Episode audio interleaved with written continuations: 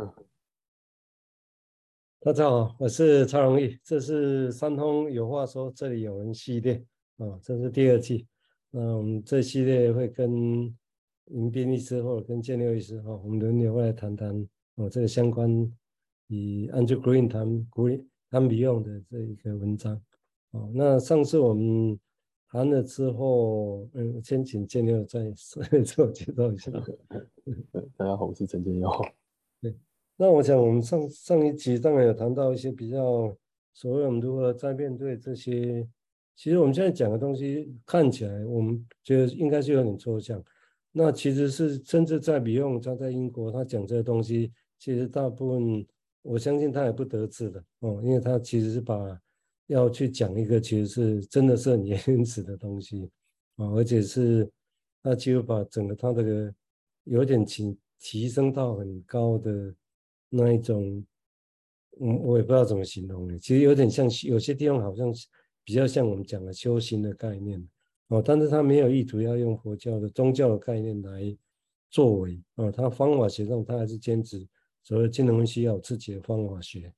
哦，但是概念上他觉得需要去从其他地方来找，因为原本的语言是不够的哦。那这个其实坦白讲，这也是我们自己的感觉啦。哦，所以在这个地方来讲，就我取向去 Green 在这篇文章，他谈到他对米用工作的分类，他他还蛮有趣。他说米用的工作大概可以两类。他说第一类其实代表他他试图要建立一种新的精神分析理论，哦，这等于是意图要有一个新的点理论的典范的转移。他说这不仅仅是弗洛伊德，甚至是克莱因工作的一个延伸，哦，这是一个在理论。而且是从完全不同的观点出发所形成的对当代精神分析的一个新的配方，呵呵，这是王志根的说法哦。而且概念化的基础已经不是原本弗洛伊德时代的那些精神官能症的患者，而是精神病的病患啊。我想基础是来自于来自这个地方哦。他因为他说精神分析的理论已被证明不足以理解跟分析精神病哦，在那个时代他。他是这么想啊，这是第一类了哈。那另外第二类指的是说，大概对一些，它这数量比比较少了，在文章里面啊，也就是一些对于自己生的一种灵感所带来的生命的灵感所带来的那种成果了、啊。那是比较晚年写的那些，比如说未来的回回忆录啦、三册啦，啊或者遗忘的黎明啊，那些都要接近要用小说的方式哦，或者。他称他把它叫做所谓的 psychoanalytic science fiction 精神分析式的科幻小说、哦、他说这是 Beyond 工作的另外一面、哦、就在临床上跟他大概有这样想法，这是 Andre Brown 对 Beyond 这个人的一生的作品的一个归类了、哦、好，我们接下来请建六谈他的想法，谢谢。嗯，我想到那个武功吼、哦、有分招式跟内力嘛，那内力就是要足够的力气，然后或者是那个气压才能够去推动招式来来去做嘛，那就很像是呃我们的对应到我们的身体，就是我们的身体需要有肌肉，然后骨骼要要足够强壮，它才能够去让神经去推动的去做某一些动作。那但是我们光是知道那些姿势或者是那些招式是不注意在让我们上战场的嘛，就是面对那么那么突来突如其来的，或每次都是未知的的每一次每一次的个案的会谈都是都是不知道的，所以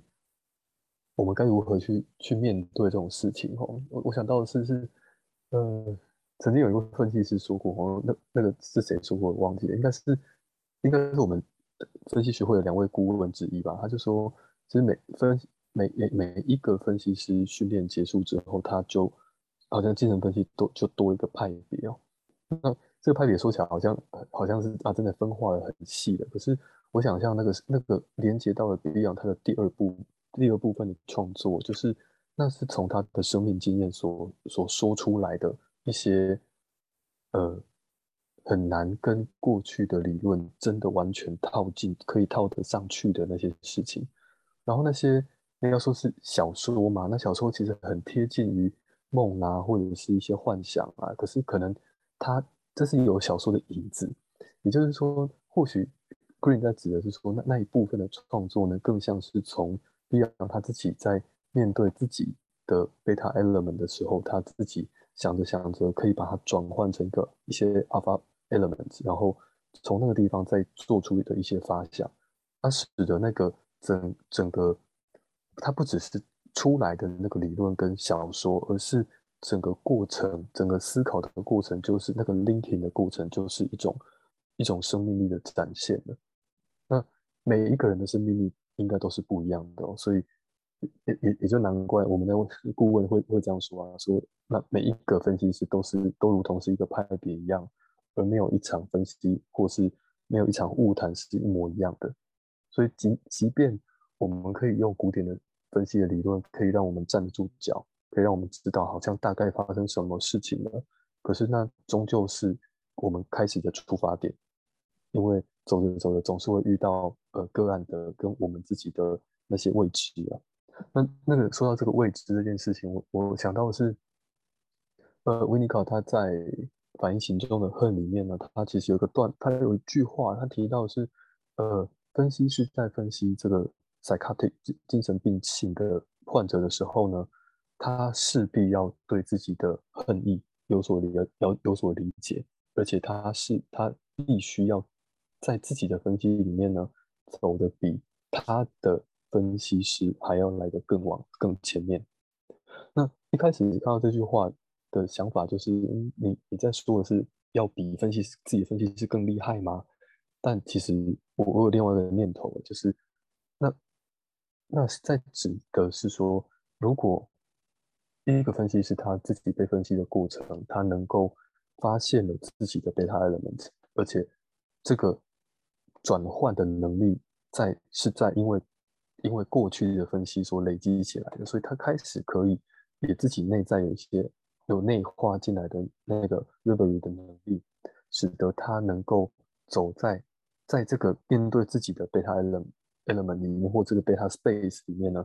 他可以自己先走进去，然后提取一些里面的东西出来，然后让他的分析师跟他一起想。所以在这个份上的话，那他势必要走得比他的分析师更更往前了，因为那个地方是没有没有语言的，没有人到过的地方，那也就只有他能够做到这件事情，他才能够也走进了个案哦 psychotic 的病人他们个案的心里面，去看看那个从来没有语言的地方，他可能是用什么样的方式运作，而不会被吓坏了。好，我先想到这边。对啊，我想这个这个也蛮重要的，就其实是。通常我们当然会精神分析一贯就是以语言为呃为作为沟通工具，那当然也有可能就一开始的时候，我相信也被相信过头啊、哦，所以才会有包括前一次建立有提到，有时候我们讲太快啊、哦，就是我们在文献史上都才能看得到这些争论嘛啊、哦，就当然没有开，但有时候我们也很难事先知道啊、哦，就我们只能有个警觉谨慎。但是就算有时候也稍微看的环境才知道说哦，原来是这个样啊！我想这个东西，这临床当然本质上就有它的这样的困难度。那这地方当然我们也可以先再来说明一下，譬如说，包括说我刚刚讲话连着刚刚建又提到说，我们所谓的要去区分精神官能症或者说官能精神病，这个这样说啊，我可能稍微说明一下，它比较可以，也许跟临床贴近一点，就是说。因为自古以来，大概在弗洛伊德时代到现在，我想类似一个判断的方式，就是说，这个人他的一些症状本身、想法本身也没有脱离现实啊。如果脱离现实，我们说啊，就是比较接近是精神病啊。啊，当然，也许是不是一直是这样子，或者这个人是百分之百脱离现实嘛，也不必啦。但是如果有很大一部分是的话，啊，另外一边是另外一部分是有症状，但是是比较。大致上还是合乎现实的，我们就把那些是比较叫所谓的精神官能症啊，但是有一些人是在中间的，就叫边缘型哦、啊。那边缘型一开始的时候其实是就范围很大的啊，是在这中间。那跟现在我们讲的边缘型的人格不全然等同哦、啊，但是也许有接近。因为现在的人格诊断，他为了要去捕捉症状，所以越细越定越细哦，不像原来我刚刚讲的是那么大，是两个中间哦，所谓的精神病跟精神官能症中间的这个这个内容哦，好像先大家有这个想法，所以差别本身是在一个所谓的对对现实本身的那种感受跟他的能力的问题。但是现在这个地方就来了，因为的确是临床会谈这些，是因为的确现在临床的经验。哦、我想这个在一九六零、七零年代以后就明显了，就是在其他国家来讲啊，那我们台湾因为现在比较真正比较晚发了啊，就实质上来讲，所以这个现象，其实我现在在医院、在公哦、在学校读，那这大致真的都是这样，还是比较多，纯粹所谓的比较 neurotic 的症状呢，个案其实不是那么多，所以就是说这样就逼着我们实质上，让我们来看回头来看 Beyond。或者是刚刚也许我们常会讲的 Winnicott 他们这个概念跟经验就很有意义的啊，就很有意义的，因为他们现在在讲，其实就是他们虽然在一九六零年、七零年讲，但是他们那时候讲的这那些概念已经四五年、四五十年了，但是反而在现在哦还是蛮很重要的。那先前为什么他们有些地方没有被他们注重？我觉得可能大致看的人是做的人，到底他们临床的根本有多少？他们愿意去看这个人，就算他很合乎现实，只有neurotic新症状，但是他背后有多少其实很原始的东西在那里。那这个有时候常常其实涉及到，就是我们有没有认为，假设有那个 psyche 的原理在那里，我们要不要去探究它？理论上是不太可能没有了哦，理论上不太可能没有，但是有没有工具，有没有概念，哦，有没有东西可以让你走进去，你还知道怎么出来？譬如说是这样。啊，这要有工具跟作为概念，我们才有办法去想象这个事情。所以，因为这个，你看，当时国人就提到说，他说Bion其实是，他说其实克莱因早就在探索这个区域。他说弗洛伊德无意治疗精神病了，精神病者，他讲了哦，那克莱因也开始想要探索，但他说克莱因没有正确的工具的概念，哦，他那时候他没有这些概念去做其他的重大发现。然后他说的是说克莱因本身。没有思考理论，我来想这个事情。哦，这是那克莱因有他的贡献了、啊哦、我想这是另外一件事情。哦，只是后面这些人，包括Bion啊，其他人开始有这些工具的时候，包括他发明的一些字眼，啊，让我们可以去想象这些事情。哦、好，我们接下来再请千牛再做一些说明，谢谢。刚讲到那个精神官能症 neurotic 跟精神病症 psychotic 的的区别哦，这篇文文章里面刚好有一段。他 Andre Green 也, 也, 也有在谈论这件事的差别。好，那我念一下那一段好了。呃，嗯，他说，我我们可以假设哦，没有思考者的思想是从来不会以他是曾被想过的那个样子被给辨识出来的，而他们是贡献给那些拥有他们的人格。那这个是重要的因子哦。那要区分人格里的精神病的部分，或者是精神官能症的部分呢？呃，分析就取决一件事哦，就是分析师给出诠释之后，精神官能症的患者有能力辨识出隐藏在其背后的真相。那即使阻抗出现了，去反对这个分析分析师给的洞察力的，他还是可以去辨认出来。可是精神病患者不会辨认出来，就好像。这个真相哦，这个洞察它是别人的财产一样哦，这意味着他不会辨识出自己处于异形般的行动状态。而如果他们能够辨识他们，他将不得不意识到，那是会惊吓到自己的某种内在形象。但是我我我把后面这段里面玩好了。他说，这这给我们那个事实的迹象，也就是对原始思想的彻底否定。是由于若不如此，那就会让那种惊恐引发，使得心智死亡，呃，引发这个风险。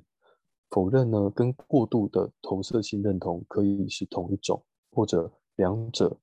但是有着相同的过程。否认和过度的 投, 投射性认同可能意味着，在他们发生之后呢，心里是空荡荡的。哦，呃，这边它慢慢的连哦，连到了那个，哎，什么精神病性的。呃的的人格的部分没有办法去接住这个这个 insight 这个诠释，那甚至要把它看成是别人的呢，他他举一个很很有意思，他说如果要看到这个是自己的话，那这个就是异形、欸、看到自己是一个这么不一样 的, 的人，那他会吓坏的。那就就 这, 这, 这样的描述就很像我们比较熟悉的，就是小孩子他婴儿 刚, 刚出生的时候，他有一些感官，可是这个感官如果太强烈了，那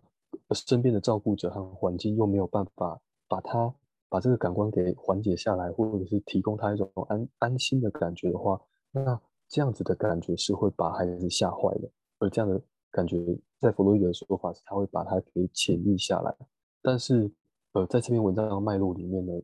不只是潜抑会发生，还有另外一件事情，就是有一个东西会抹除，它会把它不只是从意识，也从潜意识里面抹掉，什么都没有，那就是一个 emptiness， 那就是我刚刚念的那段的最后面，他说一个 mind 的 emptiness， 就是空空的东西，什么都没有的。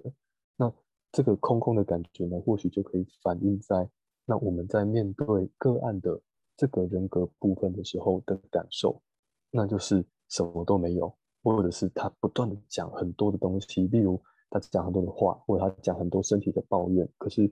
这些即使满满满的都是东西，可是我们却感觉不到有什么是可以连结的。那我在或许讲到这边，我就可以去发现到说啊，这个连结的重要性，因为在 neurotic 的病人，他是可以在自己心里面有一些连结的，尽管他会阻抗，可是在精神病性的患者里面，他是失去这个连结的能力的，而这样的能力是需要由我们有治疗师 这, 这一方来试着把这个连结给连上的。好，我先想到这边。嗯，对，他们很有趣的想法啊！我想，因为这包括他们最描绘，包括千六店那个，其实都是很很很谨慎的、很确实的在描绘他所正在经验的那些临床的现象嘛。哦，我想。那这个地方当然也，但是也让我突然，这是我最近的一个感觉，在谈这些，因为最近也常常是教授 Winnicott 跟 Bion 在谈，但是也有一个感觉，包括你你看刚刚建六店那一段，按照 Andre Green 的说法来讲的时候，我当然有时候会疑问，然后的确是我们现在看的 Bion 这些内容，他谈的这些这这这些这些语言。那这些语言是的确是从这些很原始的，包括 borderline 或 psychotic 的个案所引申出来的，呃，因为他找很多语言要去描绘这些他不知道怎么回事的东西，但这东西有办法借由这理论化，那因为他写出来变成这理论化的东西了。那我也常常在想，那我们这些理论化的东西是取自于这些个案情，但是有办法用自己这些个案情吗？哦，这是一个我个我个人会觉得。应该还是有点难，但是为什么他要讲这些事情？我后来突然，这是我暂时性的一个解释方式，就是说，会不会其实是比用的这些论述，尤其他晚年的这些论述，我觉得是比较接近是对治疗师的。哦，但因为治疗师是有一部分，他有一篇文章提到人格里面的 psychotic 跟 non-psychotic part， 所以一般如果假设可以作为治疗师，本质上如果不是 psychotic。那毕竟它是那个所谓当 psychotic part 是比较多的，但是当 psychotic part 比较多，有可能如果没有去注意 psychotic part， 他就不知道自己怎么回事，也很难理解对他个案是怎么回事。哦，所以好像我觉得他这些论述本身是起自于这些 schizophrenia 个案群，但是我觉得好像更像是要用之于治疗师这边对自己的感受，因为的确没有当 psychotic part 比较强大的话。我, 我有时候在临床上觉得哇，那这些语言也可以用到个案上面去吗？我是觉得比较困难啊，比较存疑。反而这是另外一个说法，反而是 Winnicott 的语言，他的论点，我觉得反而比较可以用到临床上对个案的想象。哦，这是我去大略的区分啊，一个是让帮助我们想象个案，一个是可以让我们注意我们自己的啊，哦，这是我大大略的区分。好，我们最后在几分钟，我们听建六再谈谈他的想法，谢谢。我我也有这种感觉，虽然说读的书还不够多，可是，呃，